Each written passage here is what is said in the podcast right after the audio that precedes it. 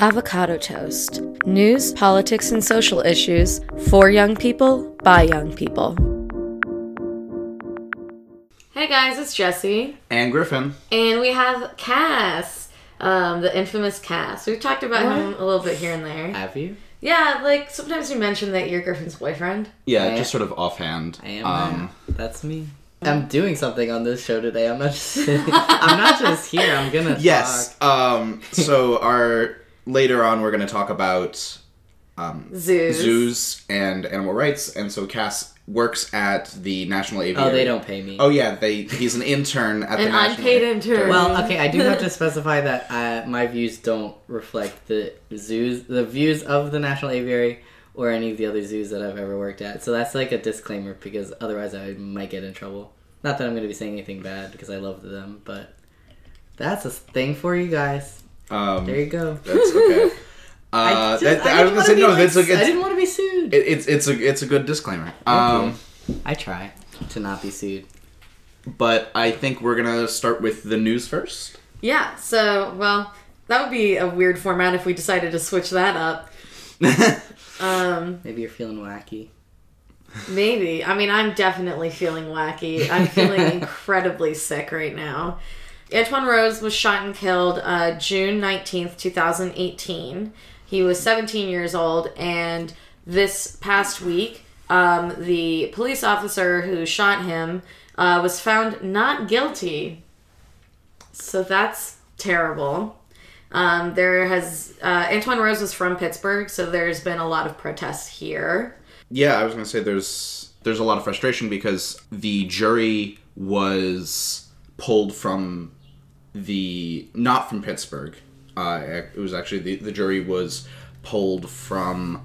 I think it's the county that Harrisburg is in. So like a yeah, lot so of not this county because I think the jury would have been like the less like what is it fair?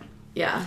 that was the concern, but the the concern was that it was such a high profile case and people in Pittsburgh were so attached to it that he wouldn't that the officer wouldn't get a fair trial.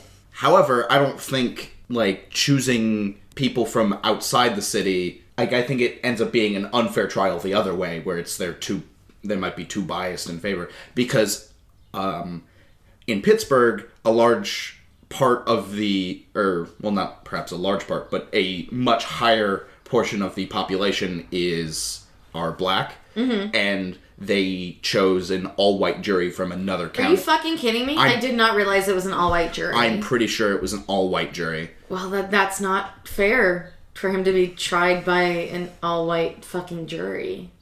Um, and well, that's that's the thing is I don't know if either of you have ever done jury duty. Nope. But what one of have the not. one of the que- one of the questions they ask, and so they can't directly exclude people from a jury based on race, uh, but they will in many times ask questions uh, that will uh, have a specific racial bias in order to eliminate. So um, like one of the questions is like would you be more likely uh, more or less likely to like weigh a cop's uh, testimony higher uh, or more heavily. Um, and so there, there's like and so that's one but there's like a lot of other questions where they will ask it's like do you do you know anyone who's ever been like harassed by the police? Yeah. would probably be would have been a question in this case to eliminate a lot of black jurors. Um, That's bullshit. so like I'm not surprised that it was an all-white jury because they can say it's like oh it's more fair because we're getting like this is a case with a police officer as the defendant and we're getting people who aren't biased against the police which Means they're biased towards, the, pol- police. in many cases means they're going to be biased towards the police so it's not necessarily a fair trial no matter i think which way it was like it was going to go and they just happened to choose the way that actually favored the police officer yeah. Which isn't surprising No, it's not. It's not. Rafi Eitan, who was a former Israeli minister and he was also a Mossad officer. He was um, the spy that like led the capture of Adolf Eichmann. He was recently played by um, Oscar Isaac. Um, yeah, we saw that movie. I know, but I would, didn't know if that was the Oscar Isaac one or if that was one of the other people. Yeah, yeah, yeah. The Oscar Isaac one. He recently passed away at age 92. 92 is very Long impressive. life. Yeah. Yeah. Good for him for being Old. old and also a extremely competent spy. Yeah. Um, There you go. capturing Adolf Eichmann. Yeah, Yeah. that's cool. Really cool stuff. Um, the attorney general uh, received the Mueller report and only like released like his statements on the Ro- Mueller report and basically told everyone like, "Oh, Trump's like not guilty or whatever." So because of that, there's been a lot of news being like, "Oh, well, we guess Trump wasn't guilty." But the truth is that like no one's actually seen the full report except for him and Mueller. So, um, it's thought that people in the House are going to try to get the whole um, thing released. Yeah, I I've definitely seen a lot of calls for it, and be, the attorney general who Works for Trump. ru- works for Trump has said that it exonerates him, but that's not necessarily a position of where bias is uh, lacking.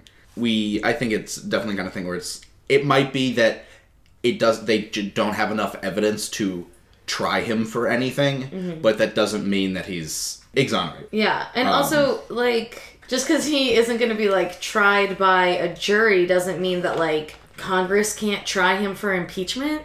You know. So I don't know. We can only hope. I know Pelosi doesn't think it's worthwhile, which I think we mentioned the other week. I think we did, which I think is just a silly statement.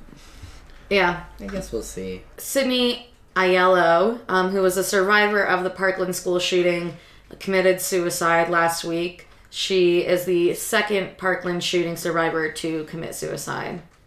So, In addition, I don't remember the name, which is my fault, but one of the fathers of one of the children killed in Sandy Hook also committed suicide recently. really? Yes. So that was like three in the same week or so of, of people who survived or were associated with those school shootings that took their own lives this week. Yeah, that's sad and also talks about or like says something about, you know, PTSD and and kind of like how a school shooting doesn't just have effects in the like recent time period when it happens, like it it absolutely has effects on people years into the future who are involved and even people who weren't involved directly. So that's Exactly. very sad. Mm-hmm. The Romanian prime minister said that she will move the embassy to Jerusalem. Hmm. Which is very big news. Um, but no one's going to make a stink about that.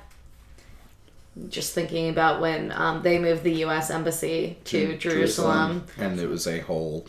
Yeah, I was like, well, how do you do, even though all of the government buildings are in Jerusalem? So, like, having the embassy 30 minutes to an hour away in an entirely different city is kind of pointless. And I only say 30 minutes because, like, that's how long it would take once the fast train is built. Mm. So, it takes about an hour to get there. Pelosi and Schumer, who I love Chuck Schumer, he is, mm, that's my man. That's why I wanted to be president, but I don't think he'll ever run. Um, Pelosi and Schumer charge that Attorney General William Barr is, quote, not in a position to make objective determinations about the Mueller report, which is exactly what we just said. Um, well, it's good to know that we're we're, we're validated by Yeah. sit, sitting Congress people. Exactly. Um, Israel discharged treated sewage water into the Jordan River despite the ministry saying no. And if you know anything about sewage treatment plants in Israel, you would know that they really don't treat the water at all. So when they say that the water's quote unquote treated, that's a fucking lie. So if anyone listening to this is in Israel or is going to Israel, please do not go into the Jordan River. How fun. And they really like said a lot on my birthday trip about how important the Jordan is and like how much they do all this stuff to like conserve water so they can like have water to drink but like then why They- are they dumping shit into it? But they say that they do that, but not say that they do that, meaning the dumping, but they say that they do all this shit to conserve the water. But actually, they're siphoning out the water from the Jordan to then Refill the Dead Sea, right? Or some. Well, they're also. well they're, using doing it to refill the Dead Sea, and they're using it for like this water use, like Mm. showering and drinking water, which is harming the river Mm. and means that the river's not going to be around for much longer if they keep doing it this way. Um, and this just further proves my point that Israelis don't know fuck all about the environment. So, um, yeah. Ottawa rejected a plea for to to ban uh, nationwide conversion therapy.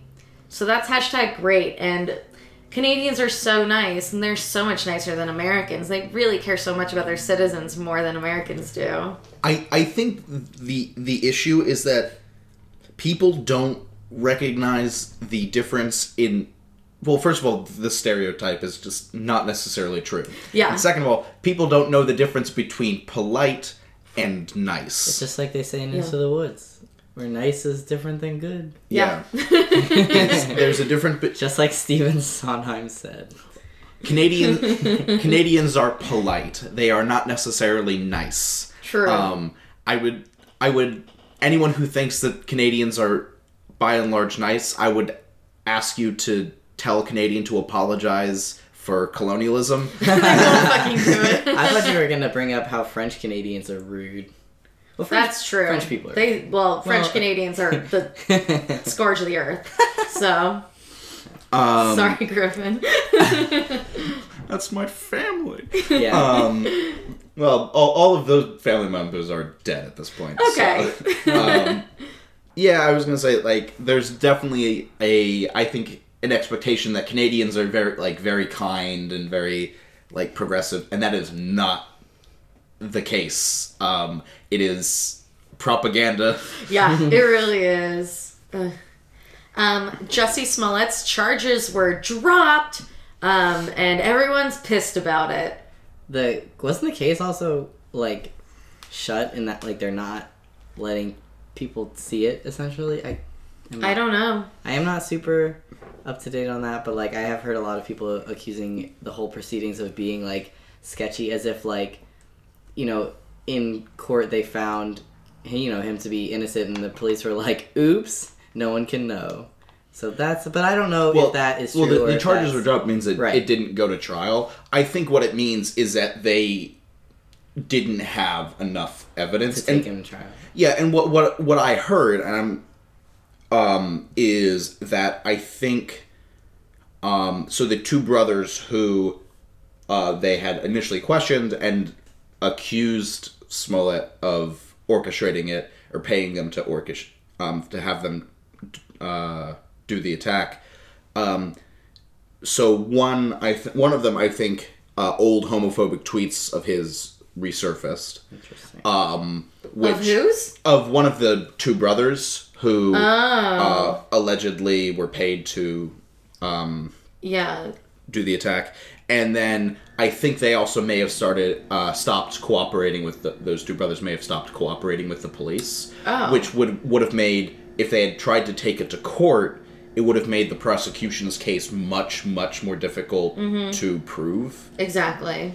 So I think, and there's a little bit of concern about sort of the legal methods where Jussie Smollett had to do, has to do some community service, I think, and then he forfeited his ten thousand dollar uh, bond, or Oh. um, which normally if he had gone to trial um, and been found not guilty, he would have received that back, and so Yeah. he just so he forfeited it and has to do some community service, which isn't necessarily like the normal way of making a deal. Yeah. And so there's a bunch of like speculation going on why that happened, um, because it's a very strange Way of going about things. yeah. Um, and I, I definitely think where it's it's the prosecutor realized we don't have The case. we don't have a we cannot prove beyond a reasonable doubt Yeah. um, that this man is guilty. yeah. Yeah. And so they decided if you just pay ten thousand dollars and do some community service, we won't go through the whole process and Oh, okay. I see what you're saying. Yeah, so it, it's if you just give up the bond and do some community service, we won't go through the whole process. It's going to cost you less money. It's going to cost you less time, Mm-hmm, Um, and you can get back to being, Being an on actor. Empire. being an act. Yeah. Ugh. Well, well, he got fired. Yeah. So So they just like temporarily kind of were like, don't No, do they- Empire for a little bit. I no, I think they wrote like they wrote him out of the show. I That think. sucks. Yeah, he had these guys jump him allegedly because he was unhappy with his salary at Empire. Huh. So So he wanted to like allegedly wanted to raise his profile. And now he fucked himself completely. He'll probably never work again I'm sure he will. I'm sure he will, but in a while. in a while, like it's or at it- least for now it won't be anything good. yeah, it's this kind of Winona Ryder got is in Stranger Things, and she was had the whole like shoplifting controversy. But she was going through some stuff. aren't we all just going through some stuff? Yeah, but like All I think she was like dealing with like untreated mental illness Yeah, at that's the time. she was, She but was. Yeah, um, and also she's Jewish, so she gets off the hook for everything uh, by me because I love her. NASA decided to cancel their first all-female spacewalk because they are claiming that they didn't have the money to build the spacesuits, or the spacesuits they had, had- weren't the weren't right the size, size. because Um, they're assholes. Well, that's the other thing is that women have been going to space for A long, A long time. 40 years, I think. Um, 30, I think 30, 40 years in the U.S. Yeah. Um, 30 or 40 years in the U.S. and then longer in in uh, Russia? Russia, yeah. So I think because Russia, I think had two female cosmonauts, Cosmonaut like- sounds so much cool. eight, so cool. um, like I think a decade before Sally Ride. Um, yeah. But even even so, like, uh, there's been a number of like women astronauts at NASA, so it's really questionable that they don't have like enough s- suits. I feel like in the there's some sizes. other reason, and they are just like, we're gonna just fucking blame it on this. Mm. So, yeah. Um, the New York suburb of. yeah, I love that one. the New York suburb of, well, it's not, I don't know what the suburb is, but it's Rockland County. Um, they have decided to declare a state of emergency for the measles, and they are barring all unvaccinated children from schools, um, and that's like 6,000 kids. Um, and they've recently given out like 17,000 doses of the MMR vaccine, which is crazy. And apparently, there's a lot of ultra Orthodox Jewish people who are here, which makes a lot of sense because they suck. So, of course, they're not going to vaccinate their kids because they're idiots and half of them aren't educated. But I didn't say that.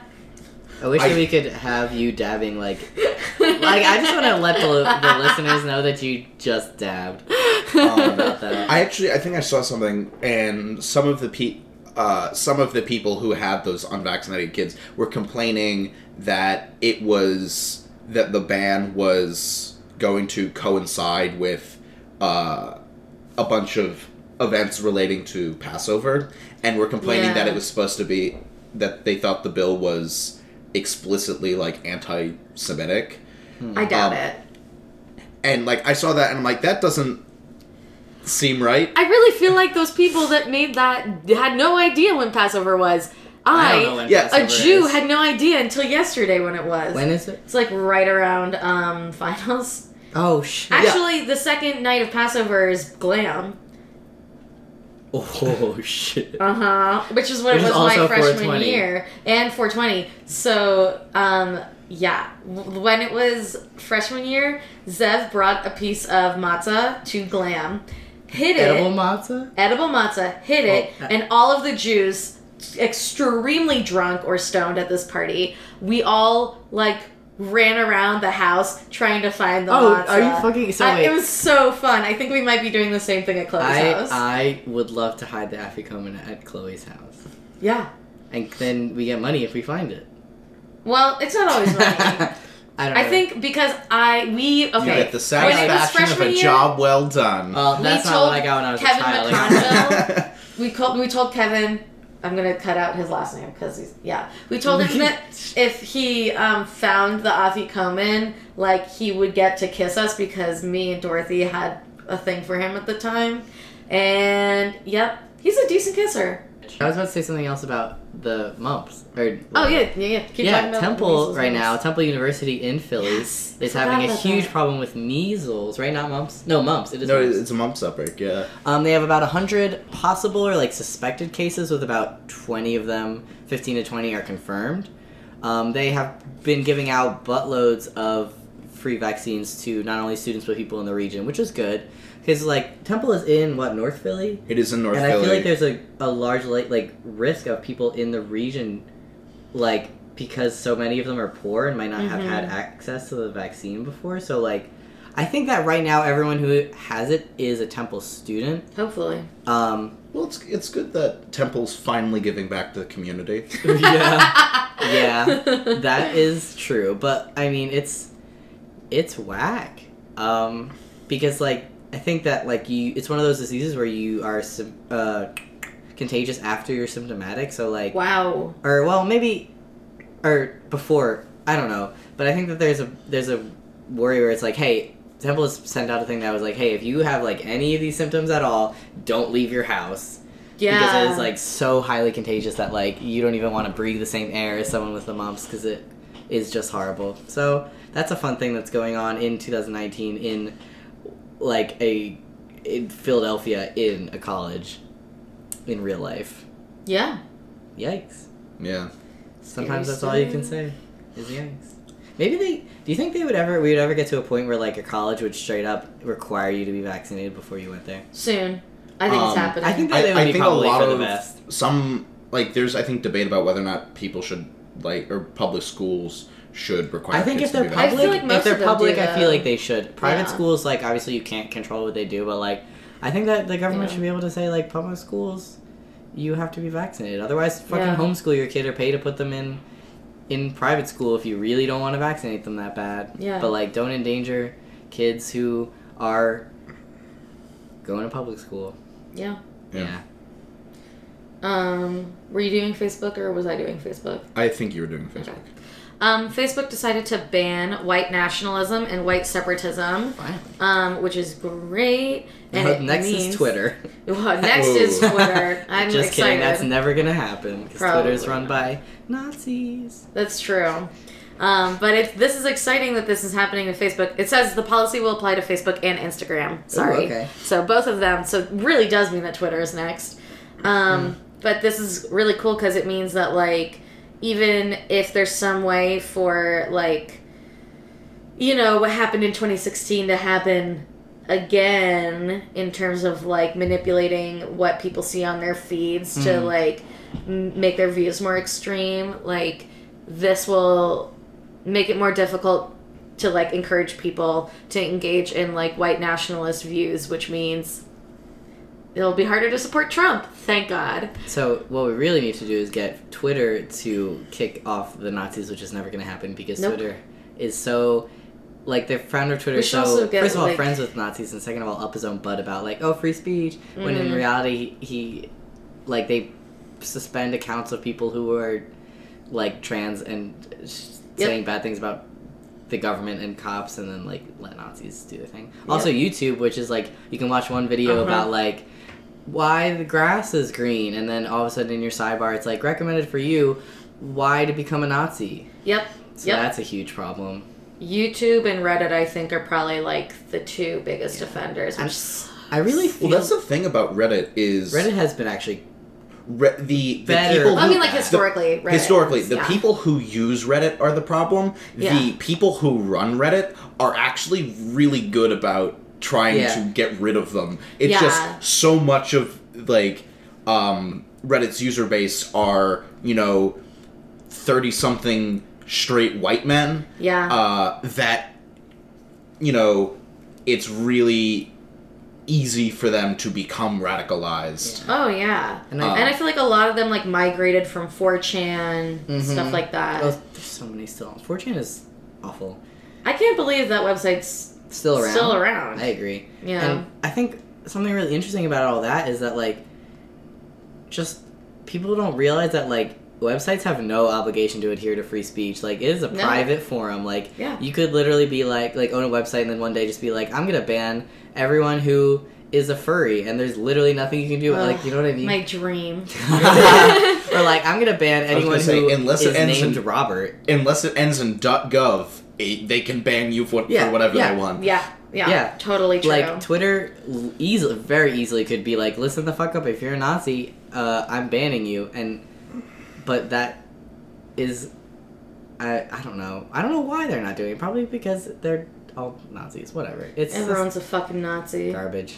Yeah, Oh well. At least Facebook is making an effort, so that's good. yeah, Good for them. yeah. Good for I Mark- have Do you think it's because Mark Zuckerberg is is a Jewish. Yeah. Did I say Well, is a Jewish? you did. I don't- Although, how like how much control do you think he still has over the operations of Facebook? Because he has bajillions of dollars and Very little. yeah, but whatever. But who knows?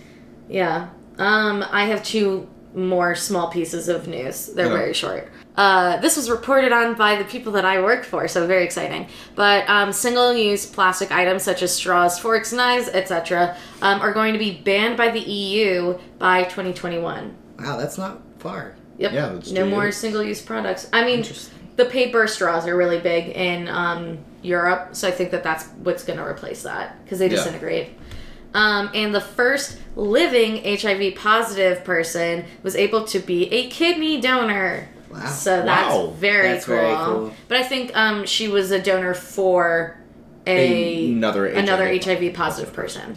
So Next. very interesting. Okay, like now, ideally, well, hmm. I, I like. There's got to be some way. I mean, there's no reason why uh, gay people can't donate blood at this point. I agree. Like, yeah, even if because you can literally test it. Yeah, and even if like in some world you couldn't, then like at least take gay people's blood and give them to people who are HIV positive, or give them to I don't know fucking other gay people. I mean, obviously I know that like if someone comes into the hospital like and is dying from like massive blood loss, they're not gonna. I don't know. There's no good way to like let people, gay people, donate blood while still like separating it out as like this is gay blood. You know what I mean? I only want gay I blood. only want. I mean, okay, true. I don't know. It's just they should just fucking put all the blood together and then like test it and is like, hey, does this have HIV? No, then fucking into the person it goes. I agree. So we, we were talking we were talking about banning Nazis. Hell Um, yeah. My so dream. uh, Austria has announced that it may Ban all Nazis. no that Damn. it may, that it is considering disbanding a particular group known as the Identitarian Movement Austria. Identitarian?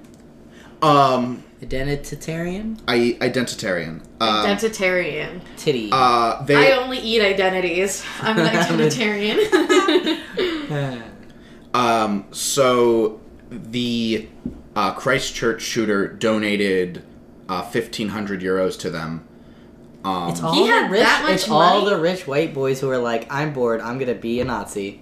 yes. Yeah. so he gave them fifteen hundred Euro- uh, euros, and the that has prompted the Austrian government to investigate whether or not they are a terrorist organization. I would say yes. Well, that's the thing. Is like rich white uh, masculinity is so fragile because they uh, feel like their It's status based is on gonna oppression. be yeah, and they they're like, oh no, I don't want to be like knocked off my of my power pedestal as as a rich white man, so I need to like make sure that you know other groups don't rise up and become like like I have to make sure that like they have to make sure that oppressed groups stay oppressed because they're so afraid of losing their their status Yeah. which is why they I don't know where I was going with that, but it's bad. I'm great at politics. Nazis are bad. Rich white men should stop. So all true. All valid points. Um, by the way, you guys mentioned identitarian. So identitarians are a far right movement, um, and they are they consider themselves a pan European movement, which is hostile to multiculturalism. So by pan European they mean Ah. white. So by pan, yeah, they mean They mean um, we're white white people. and we hate and- brown immigrants. Great. Classic. Um, and so they've the this particular group, uh, uh, identitarian. What is it? Identitarian. Oh God, he's just so beautiful. uh, Identitarian Movement Austria, which is known as IBO.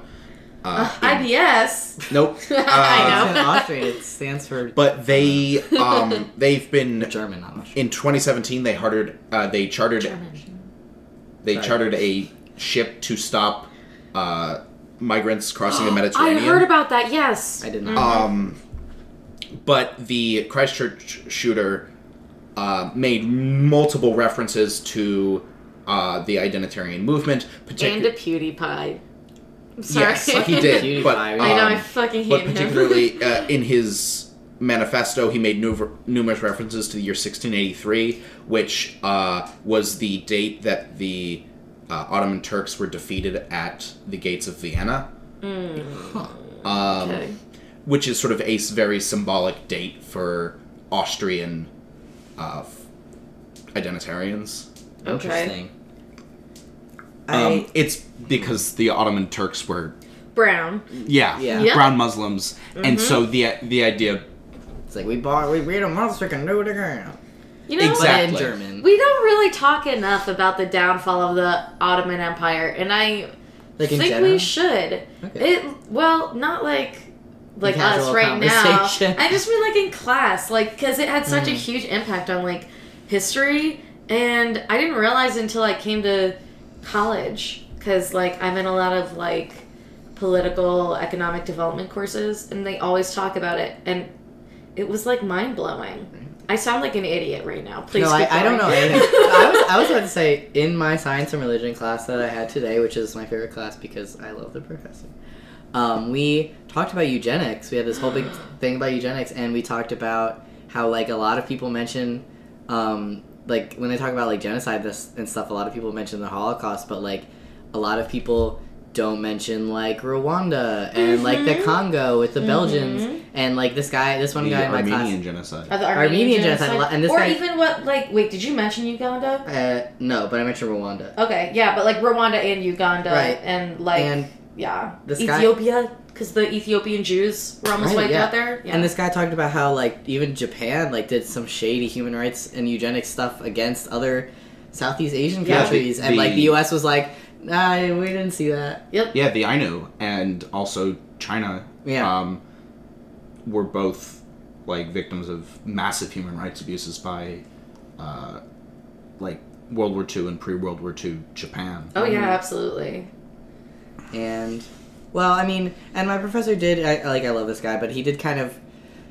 I don't know, like the way that he said it, he was like, "Oh, you know, we talk about the Holocaust a lot because like it it like dealt with white people as opposed to like um, Rwanda and the Congo and and those, which I feel like isn't necessarily true because like the whole thing was that they didn't consider Jews to be white. Uh, yeah, exactly. But like I, I understand what he's coming from, like it's it's it's, that white like people can easily identify with Ashkenazi Jews because we look like them. Yeah, yeah, which I think is what he would like was talking about. Whereas like you know this happened in Europe, and like white people can be like, oh no, like if these people that look like me like had these horrible things happen to them, like Mm-hmm. ah, whereas opposed to like you know in Africa in like the Congo and Rwanda, like how many people It's like so if I if I hadn't yeah, if I hadn't learned about the Rwandan genocide specifically, I don't even think I would know that Rwanda is. I actually heard about it as in my like Hebrew school. They were Really? like, "We're Jews and we suffered through the Holocaust, so we need to help these people." And I was like, "I'm nine, so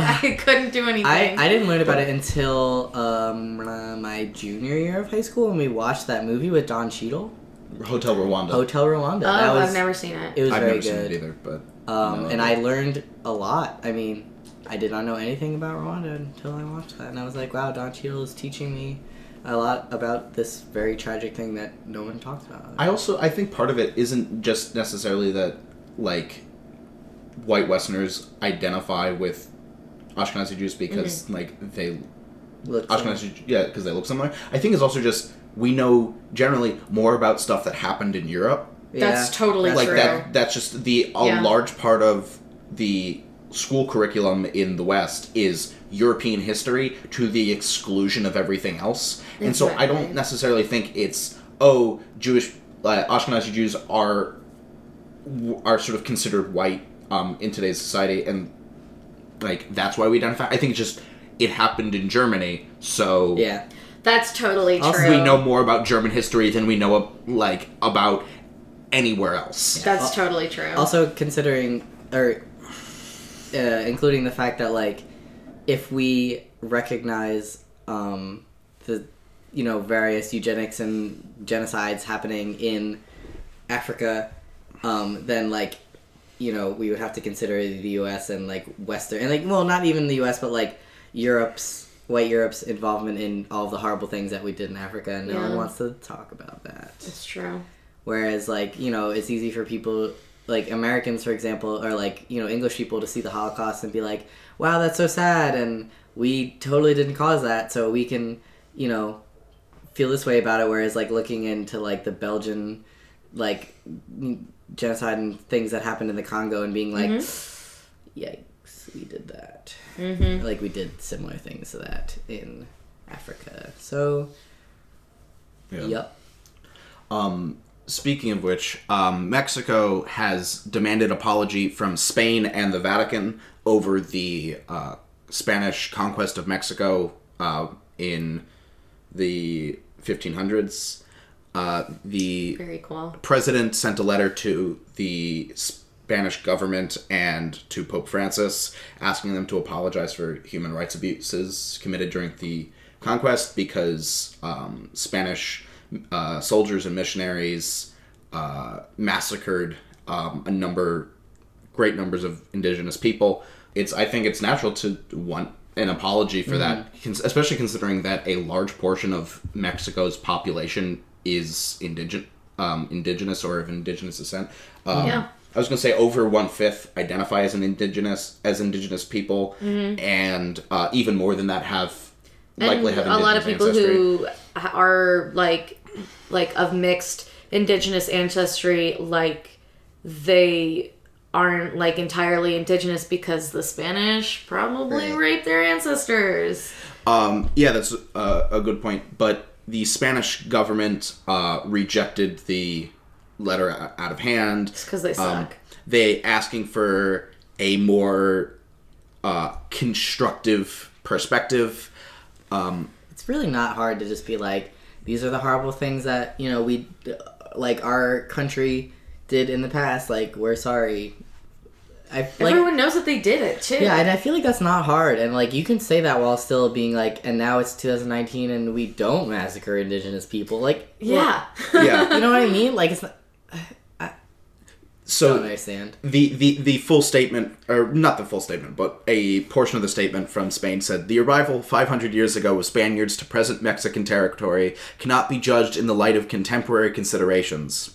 Our two brother nations have always known h- how to read our shared past without anger and with a constructive perspective. that is such Which is such- bullshit um, which is th- so they, they they were like we want to be we want to be friends and it's like the thing stopping the two nations sort of being friends brother nations. or brother nations ridiculous. isn't isn't uh, talking about it. It's not talking about it. And the fact that Spain hasn't apologized for uh, massac- ma- massacring indigenous people uh, destroying their culture and building churches on top of their temples. Oh yeah. And completing completely like gutting their economy using like extractive force like all this fucked up shit stuff. Um, there has not been an immediate response by uh, the VAT from the Vatican, but uh, Pope Francis in 2016 uh, did apologize to the indigenous people of Mexico,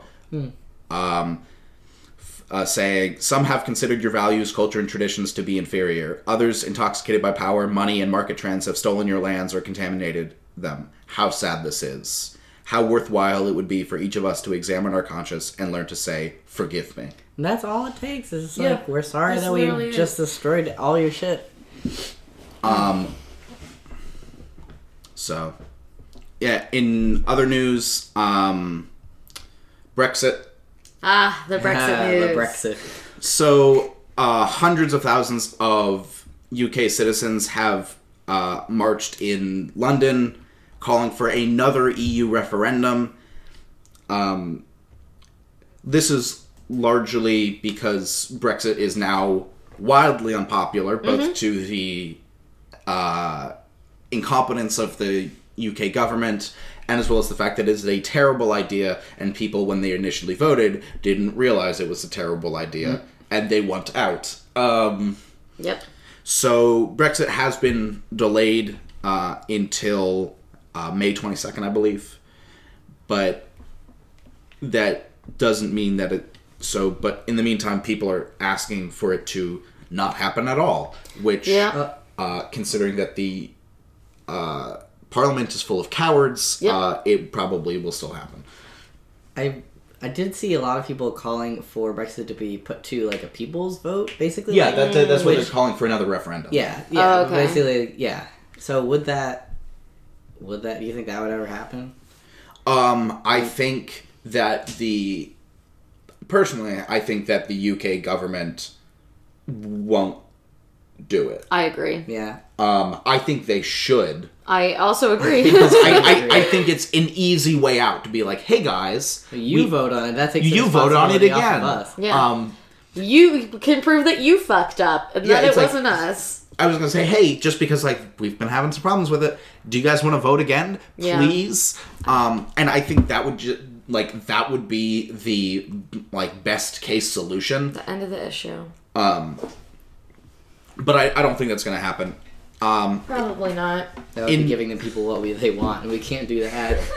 in the meantime, uh, Parliament is going to be asked to vote on Brexit uh, tomorrow, Hmm. Nice. um, but only on part of the deal uh, that was negotiated with the EU. So they're going to vote on the with, uh, withdrawal agreement, which covers the divorce bill, which um, in which uh, the UK will pay money uh, to the EU to cover sort of the cost of Brexit.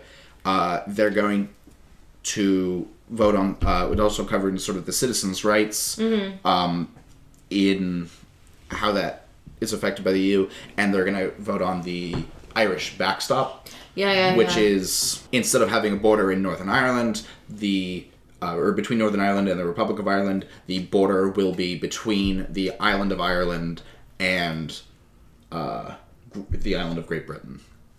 So would that be Irish reunification? So it would not be Irish reunification because Northern Ireland would still be part of the uh, UK, but uh, there would not be a hard border like there would be with between other countries uh, in the UK and the EU. So the the idea is because you'd have if you have a hard border, you have to put or, uh, border checkpoints um, and designated points of entry. And the issue with that historically is that those were targets for uh, IRA shootings and bombings Ah.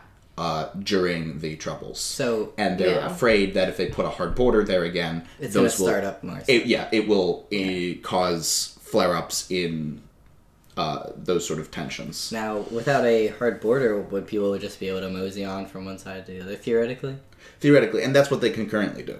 Oh, okay. I did not know that. Yes, uh, that that's part of part of the EU is that Oh, that's they, right. Because in the whole EU, you can kind of just mosey on to other countries. yeah, without And uh, that was something that people were upset about when they first realized like what Brexit entailed. Is like, wait, you're telling me that I won't be able to fly to Spain for without a passport. yeah, like like the rest of uh, the world that isn't the EU. Yeah, Um, yeah, and so the, they instead of having the hard border between Northern Ireland and the Republic, uh, it's going to be between Great Britain and Ireland. interesting.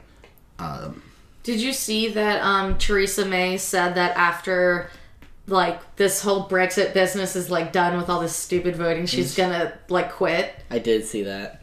uh, quit now. Oh my god. Yeah. I would also definitely quit if I had to deal with all this. I'd be like, shit, I'm too old for this. I don't want to do it anymore. Goodbye, everyone.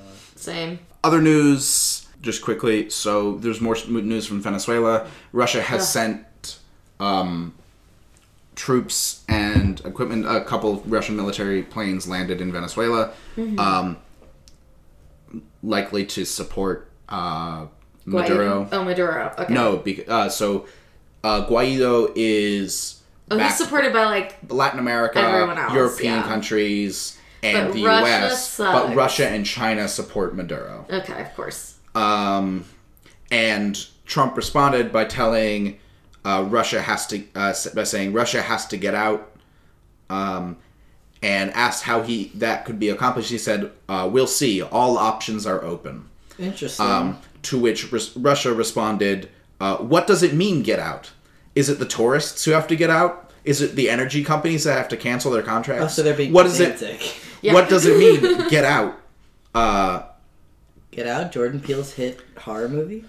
um, yeah, no. So they're they're pulling the classic uh, Russian diplomacy move when someone tells them to stop doing what they're doing. They pretend they don't know what they mean. Let's talk out of our asses about the zoos. I can talk out of my mouth part. Okay. Um, okay, so I mean, do you want to introduce the topic then? Sure. This is Griffin's first guest, so I don't know. This is my first time being Being a guest, I guess I'm the only old person around these Well, parts. Griffin's an old person if we want to go there. Yeah. I am older than both of you. That's okay. In I would cat have never years, guessed. in cat years, Bulby is sixty nine. Don't tell him that. He's like, you're sick.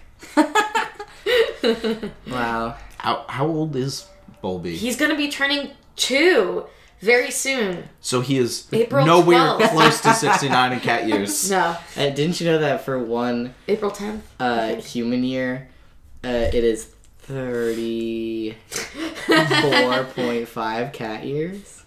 We should have a Bulby birthday party. I'm, ve- I'm I'm proud of you for, For that math? Yeah. Fuck off. So, what do you think it's important for people to know about like zoos? Because I know that there's a lot of misconceptions about like what zoos are good. How do you know if a zoo is good? Like, is it even ethical to have animals in like cages and stuff? And I feel like you can definitely offer quite a bit of insight on that. Yeah. Yeah. So I was gonna say, I guess the I guess the opening, I guess would be how do you address people who say that zoos are uh, prisons for animals? Uh, to preface this, Cas has worked at like the Philly Zoo for like a few years and is an unpaid intern at the aviary, which we already mentioned. But yeah, Yeah. Um, I mean, and there are there's a, so first of all, I want to address the fact that like there has been. I mean, I Boston. I talked about this like a kind of surprising and worrying number of like or increase in the number of uh, like anti zoo and anti captivity people in the zoo field will refer to people as like anti cap or anti captivity, um, which is is not only zoos but also aquariums and is kind of like the whole bubble and sometimes can be aquariums, what? yeah, which is or yeah, and, and can sometimes sometimes people Sharks are people too. sometimes people use that envelope to include circuses, but that's a whole other thing that I know absolutely nothing about, so we're not going to go there. But yeah, in general, like the number of anti-captivity people has been kind of on the up and up. It's kind of weird where I think it it there's parallels between that and like anti-vax where it's like just suddenly this like weird denial of like facts that are just like, hey, here's the facts about like, you know, why like certain zoos are good and this is what they do and people were like, I don't believe that. Which I think also has to do with like kind of like oh huh, fake news. Not to like use that terminology which I hate, but like yeah. but regardless, there are a lot of, of people who still feel that zoos are prisons and basically it it comes down to the zoo and in America since I can't really speak to zoos outside of America and a little bit in England and a little bit in Australia which are the big places for zoos um, you have to look at like the history of the institution as well as the accreditation because the AZA, which is the Association of Zoos and Aquariums, is like a very well established um, association. They have been around for quite some time. I want to say since at least the seventies, um, Okay. but I am not totally sure. But definitely a few decades, and they are the ones that lay down the law essentially for the majority of zoos in America and Canada and Mexico and so on and so forth. There are definitely zoos that are not accredited by them that are accredited by other organizations such as the ZAA, which is Zoological Association of America, if I got that right, which are still good, but generally nowadays the go-to way of of seeing whether or not a zoo is good is to see their accreditation status.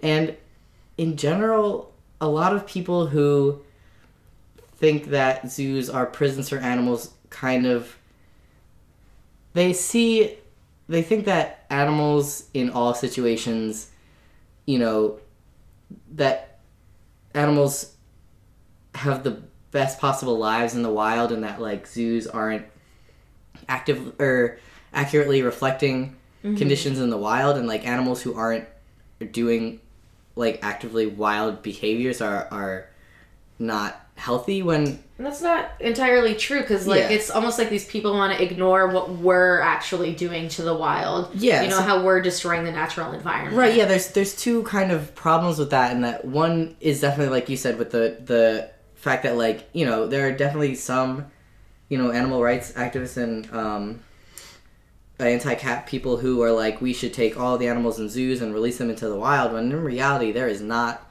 a lot of wild for them to go back to. This is a huge problem with like orangutans and Sumatran tigers whereas like Borneo and Sumatra is the as having the shit farmed out of them with the palm oil plantations. Um, when there there's just straight up not that much room for Sumatran orangutans in the wild, so they're having a huge problem over there. And also, but the other side of the issue is that like animals in zoos are going to act differently than animals in the wild because they don't have the same environmental factors. Like, uh, you know, you can go to a zoo and see a tiger just like sitting around and be like, why is that tiger just sitting around? Like, is it sick? Is it bored? Is it like uh, depressed? So that's a lot of thing. That's the thing that a lot of people jump to is like, oh, this tiger is is sitting around. It, it must be depressed. When in reality, like, It's just a large cat. It's doing what cats do. Right, and they don't have food to look for. They don't have a territory to protect or to look for. They don't have a mate to look for. And, like, these And- animals are smart. They're going to know that they don't have to work as hard. Right, like I a, a lot of thing something that I tell people that come to the zoo, um, you know, because a lot of some zoos will have like wild mice that'll get in and that'll just run around. A lot of places that have birds Mm-hmm. that because birds are extremely messy with their food will have mice that just like run around and eat the leftover bird food. And people will be like well you know don't they don't the birds hunt the mice? And it's like they absolutely could. Like you look at animals like mynas and animals like egrets that you know in the wild make their livelihood from hunting fish and mice. Whereas in zoos they don't give a crap because they don't want to work for their food because they know they don't have to because at, in the morning when the keeper shows up they're going to get their food handed, handed to them Yeah. so why bother And I chasing a guess mice around the exhibit Could hunt the mice for fun they could if and they they're have bored. yeah i mean like specifically talking about i don't know if i should mention the names of institutes anyway like there's definitely places where like birds will for fun like Mm-hmm. hunt mice that are in their exhibit but like Chickens. yeah oh that's true i have heard Chick- chickens Chickens will do doing that. that, Really? Huh. yeah Yeah, chickens are surprisingly carnivorous. Hmm.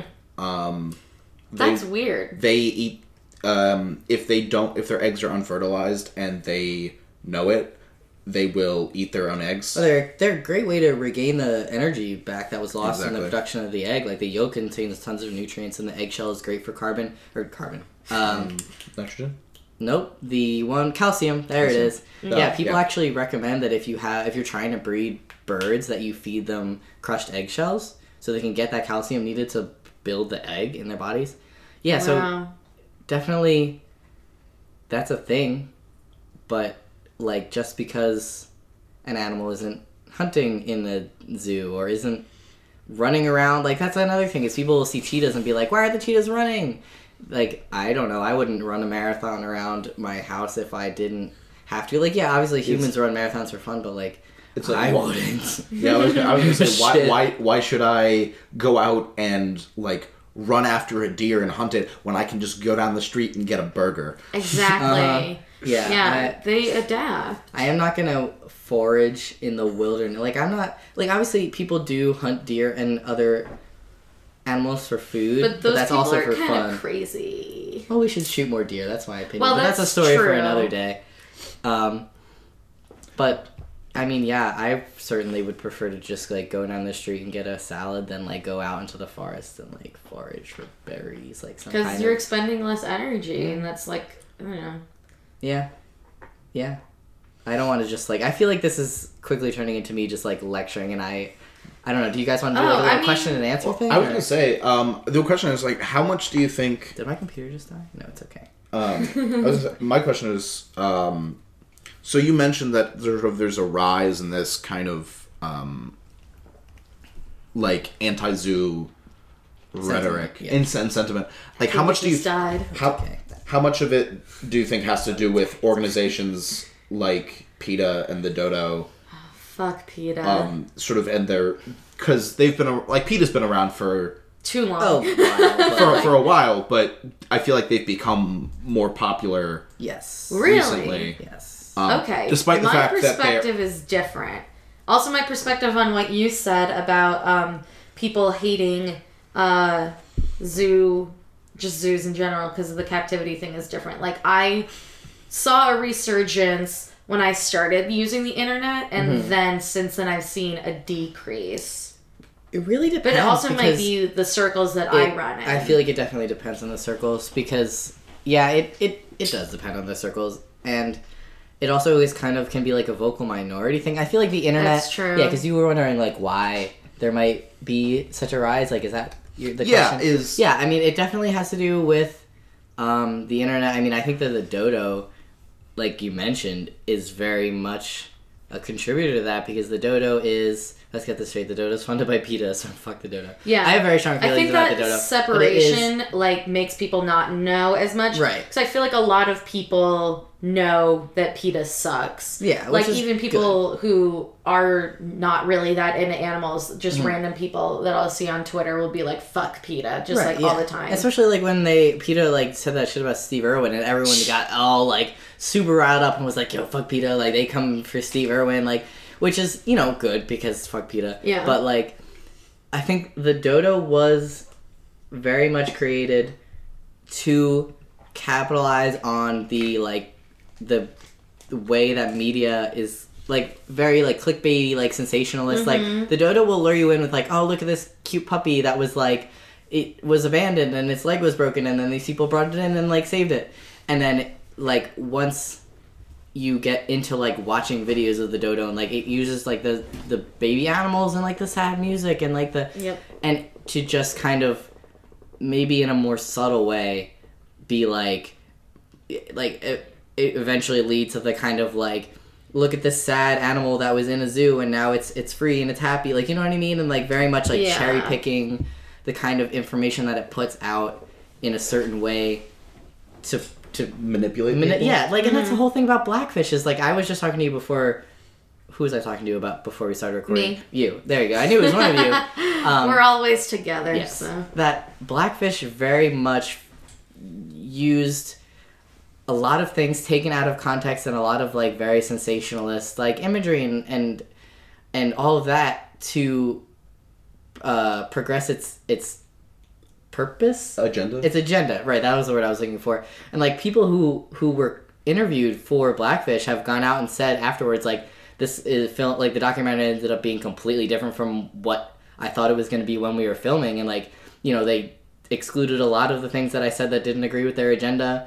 And mm-hmm. you know they took a lot of quotes out of context. Like i know that the family of the woman killed by the orca that is featured in Blackfish has come out and said like, hey, this doesn't represent like the, this woman Dawn at all, or like her views, or like SeaWorld in in general. Mm-hmm. So like there has been, it's it's just a very it's a combination of kind of the way that media works now with like very sensationalist things where it people it I think people take things that they see kind of at face value. Like exactly.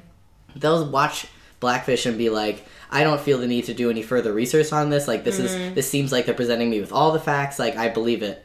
Where and people will see things on the dodo be like, oh, this so like this this thing that I saw on the dodo. Like I like taking it at face value and not kind of like fact checking and like I know that's a problem like all over the internet right now with people Yeah. not fact checking, but like that is, I would say that's a significant it, reason why like views that PETA and the dodo and blackfish have perpetuated are kind of continuing to be perpetuated.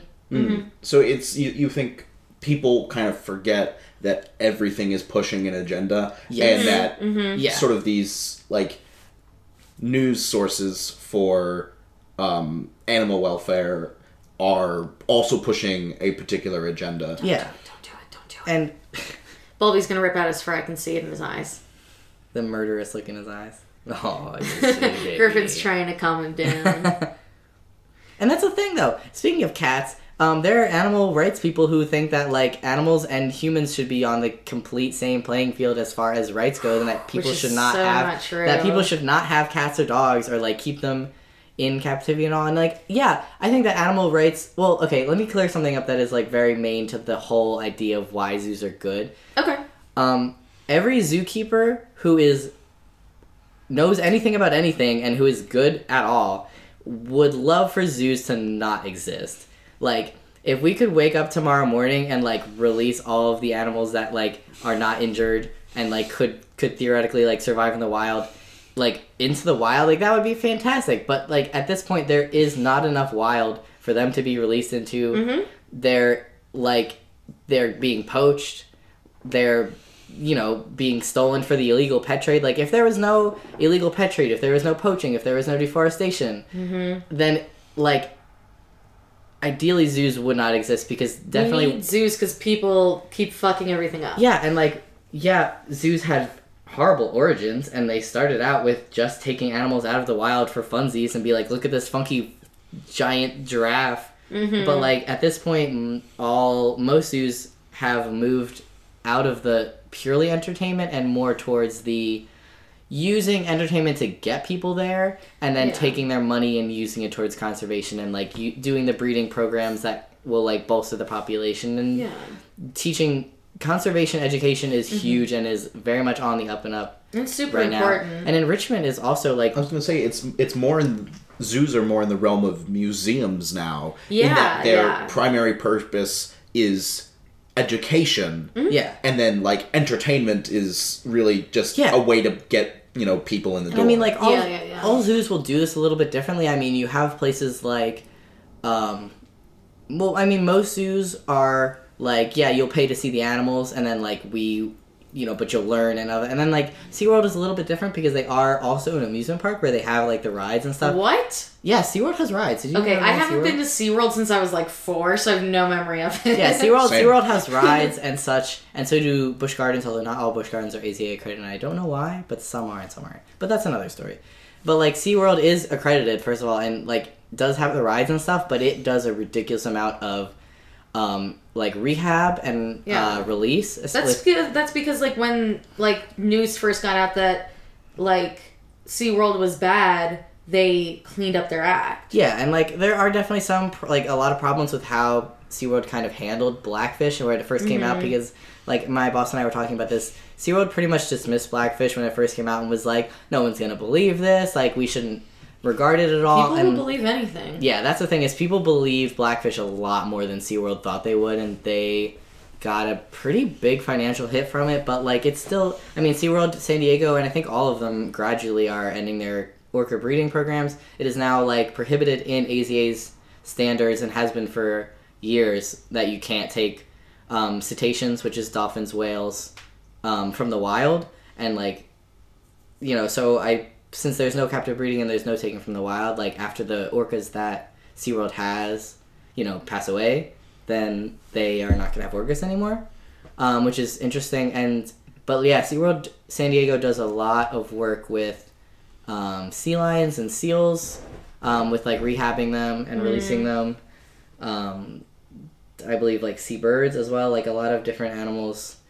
So like the money that they that people are coming in and spending on the rides is going I mean obviously it's going into operations and it's going into paying people, but it's also going into conservation, which is cool. Yeah, the whole idea that like ideally zoos wouldn't exist. Yeah, it was definitely not that was definitely not the belief as uh, like decades ago even. Yeah. Um, but I would say it is very much now the goal. But like that's that requires way more global work in terms of I don't stopping think- deforestation. I don't And think we'll see it in our lifetime. I even a uh, little I agree. I I mean, people, corporations are moving away from not sustainable palm oil, but then like there's been more studies that are saying that like even sustainable palm oil is not good. I mean, But, I've like- always but, heard like- that we should just stop using palm oil. See, I've heard that, but then I heard that sustainable palm oil is better than no palm oil because the alternatives to palm oil are shittier than sustainable palm oil. well, so like, I'm sure, but we could just I don't know, Yeah, that's the problem. re-engineer whatever uses palm oil. I don't know what it's used for.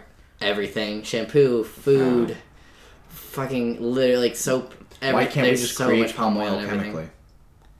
I don't know, cause I oh my don't chemicals. know. I don't know. I I, I- I mean, I've heard that you could just use like apple cider and vinegar or whatever the fuck. Or apple cider vinegar? No, maybe it's vinegar and baking soda and hmm. water for shampoo. Like that's supposed to be better. That's fair. But like the thing is with palm oil is that it's cheap. It can be used and is used in a bajillion things, and it is easy to grow Mm, as long as you cut down the rainforest first. Haha. yeah. yeah. So that's the fun with why we need zoos is because they're cutting down the rainforests everywhere and poaching all the rhinos. Yeah. I don't really have any other questions about zoos, but I feel like that's because I like know a fair amount and also because I hang out with you. That's Yeah. fair. I do shove all my information about zoos down everyone's.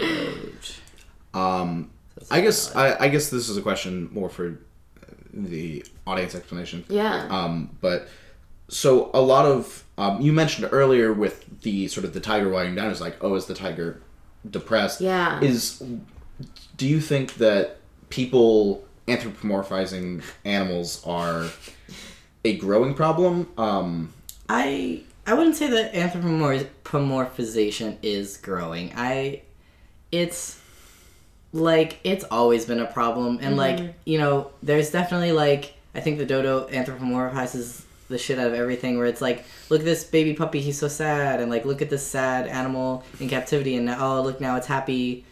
Now that it's free. So like but that I think has I mean th- that's been amplified a lot but I think it's always been a thing like people will always see a tiger pacing and being be like, oh, it's stressed and oh, it's this or depressed or wants to get out. That's a huge thing. Is like, But don't they show stress and sadness in other ways other than pacing? yeah, that's the th- is that that's the whole problem with anthropomorphizing is that you can absolutely not track human behaviors onto animal behaviors and like expect them to mean the same thing.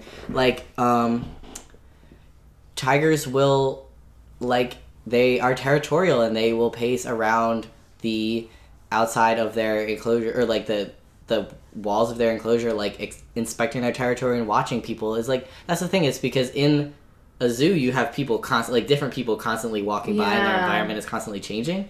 So like they you know they would might pace back and forth to like watch all of the people walking by. Mm. Plus like there's you know animals know when they're going to be fed they like they know what time of the day they get fed so like a lot of the times like i'll see big cats um, pacing back and forth around the door that gets opened where their food gets That makes perfect sense. Yeah, just kind of like how my guinea pigs in the mo- they know when I wake up and they know that when I wake up I feed them. So like at 8 a.m. they'll start screaming because they know they're like, oh, you're gonna wake up soon, and when you wake up, you're gonna feed me. So it's just that's just a big cat behavior that it's kind of like I don't know, like say you're a little kid and you want breakfast but your parents aren't awake yet and you run into your parents' room and you're like I want waffles. Like a little shithead you know what I mean? Like that's not even just an animal behavior that's that's a animals and well humans are animals but like it's ubiquitous. And yeah that's that's a big thing. And like you, i'll also see um yeah any animal that is like up against like the wall or the like edge of the enclosure at all people are always like oh look it wants to get out. It's like no, no. like we have a pheasant at one of the places that i am involved with that is very territorial and will when i come in to give it food and like come come in and out of the, of the one door to give it food it'll always run right up to like where i am. Like i'll be on one side of the of the fence and um, this pheasant will be on the other side and it'll be like trying to get at me. And people are like oh you know it, like it wants to get out and it's like no this pheasant does not want to get out it wants to protect its territory from me and fight me and wait, it wants, it wants me it to wants get out. it wants me to, it wants to bite my pant legs. Um, he's he's a funny little dude, but no, like that. There's so there's definitely a big anthropomorphization and misinterpretation of of behaviors that happen because people go in with these biases of what they think that zoo animals act like, and we'll see something. It's like, it's a confirmation bias thing. It's people Yeah. people are gonna be like, oh, you know, there's a penguin in a zoo. I bet it wants to get out because it's in a zoo, and then they'll see the penguin in the zoo like uh, swimming up against the glass and be like, "Look, it's trying to get out," when really like it's it's you know a friendly penguin who is imprinted on humans and wants to love everyone. Yeah. Not naming names. It's Disco. uh, my sweet baby boy. Um, yeah, there is. I was gonna say it, but also like if you, um, I was gonna say for, on the other like hand, if it's like it's like oh this animal is happy because it's smiling. It's like no, it is baring its teeth. It is threatening you. That's a thing too. Yeah. Um, and like I think in even in dogs, like a lot of stress behaviors will look like smiling, and it that's not true. Aren't like humans the only animals that can really smile? Yeah, I mean chimps. There, there's a good one. Um, great apes will definitely bare their teeth as a as a sign of aggression and discomfort. Um, and great apes, especially males, don't like direct eye contact. So like humans are very unique in that we like you know smile when we're happy and like make eye contact with each other. Um, whereas like if you stand at a like great ape enclosure and you like if there's a silverback that's like sitting and you look him in the eye, like he's gonna get pissed.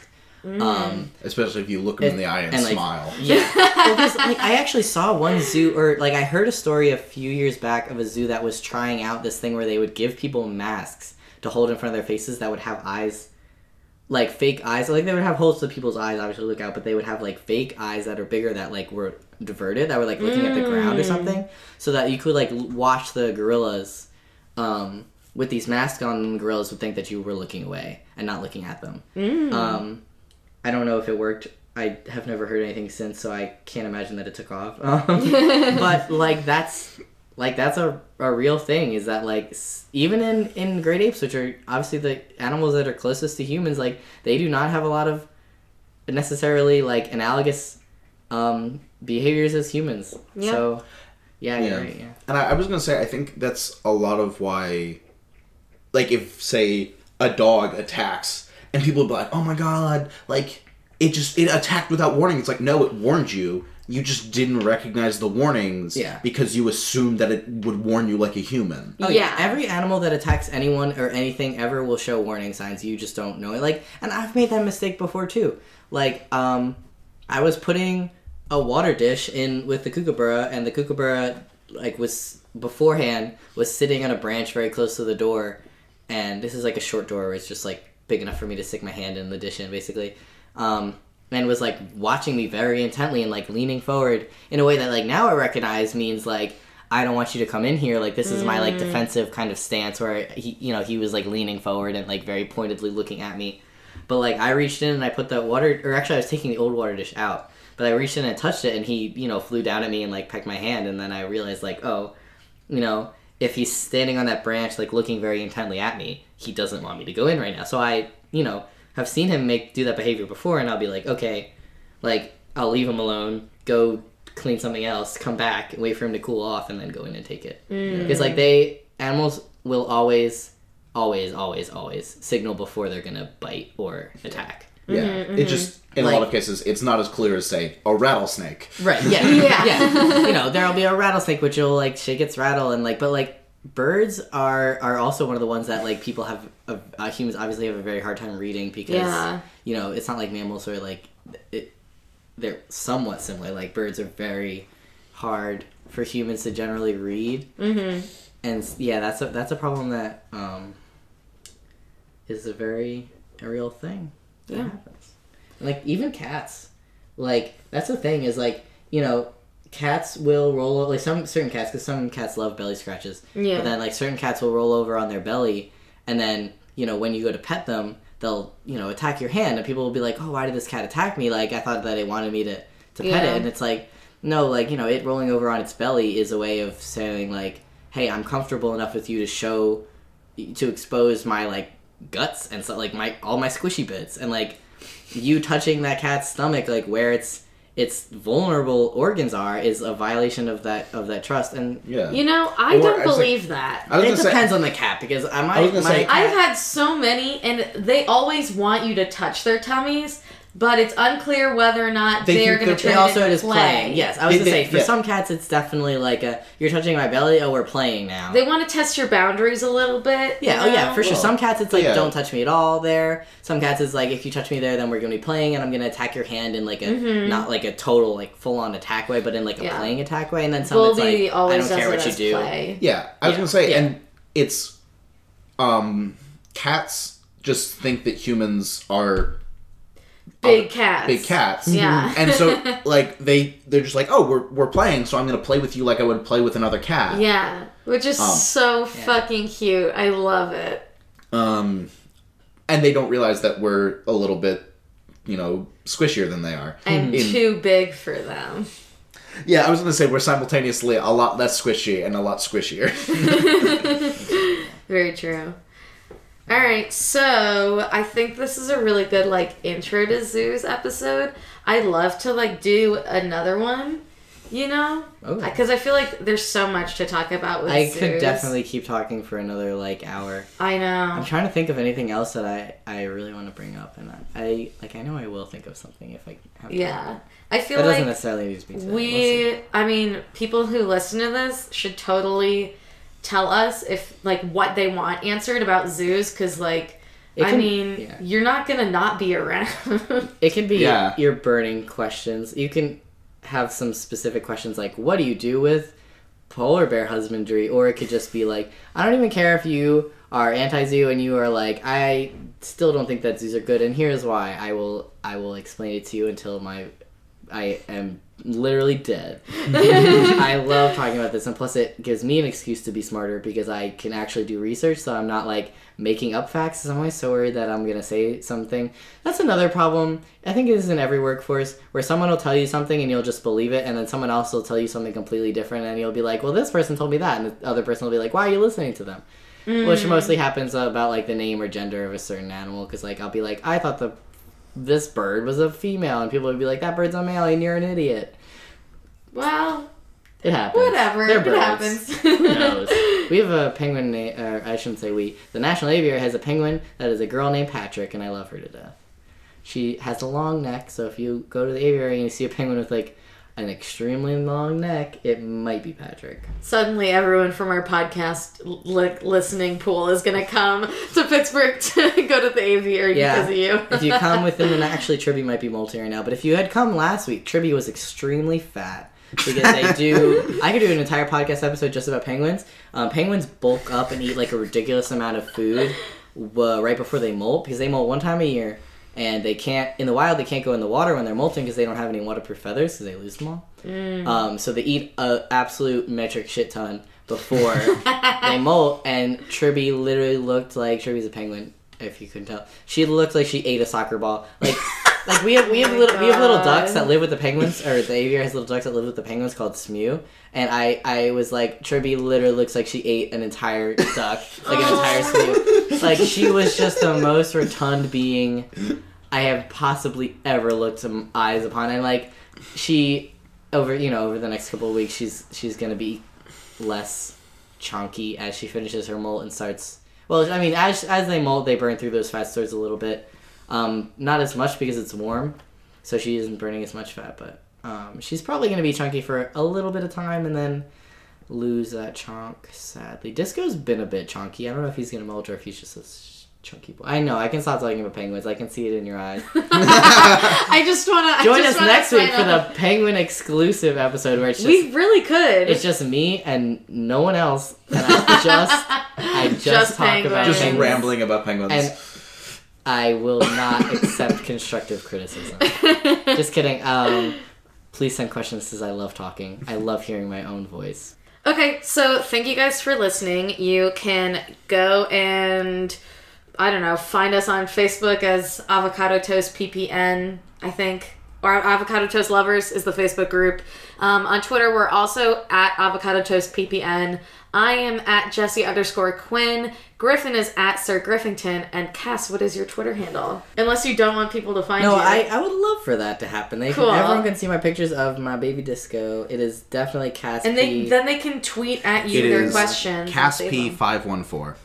Cas P five. That is Cas with one S. Please, for the love of God. Mm-hmm. I will also write it down. So if everyone Okay. is like, I actually really want to know everything about Cas, which you should, Which you should. you, can, go find my in the description. you can see my tweet from earlier today about my bus broke down on my way to my 8 a.m. lecture on animal environmental physiology.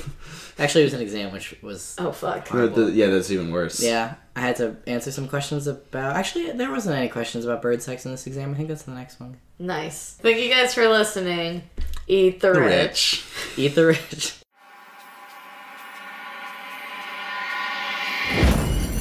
Pocket Podcast Network. Quality programming right to your pocket. Hey, I'm Lachlan. And I'm a J. We're just two dudes who love ghosts, goblins, ghouls, and monsters so much that we've decided to create our own. Well, how about you give me an example? How do you feel about an electric boy who can only move on subway tracks?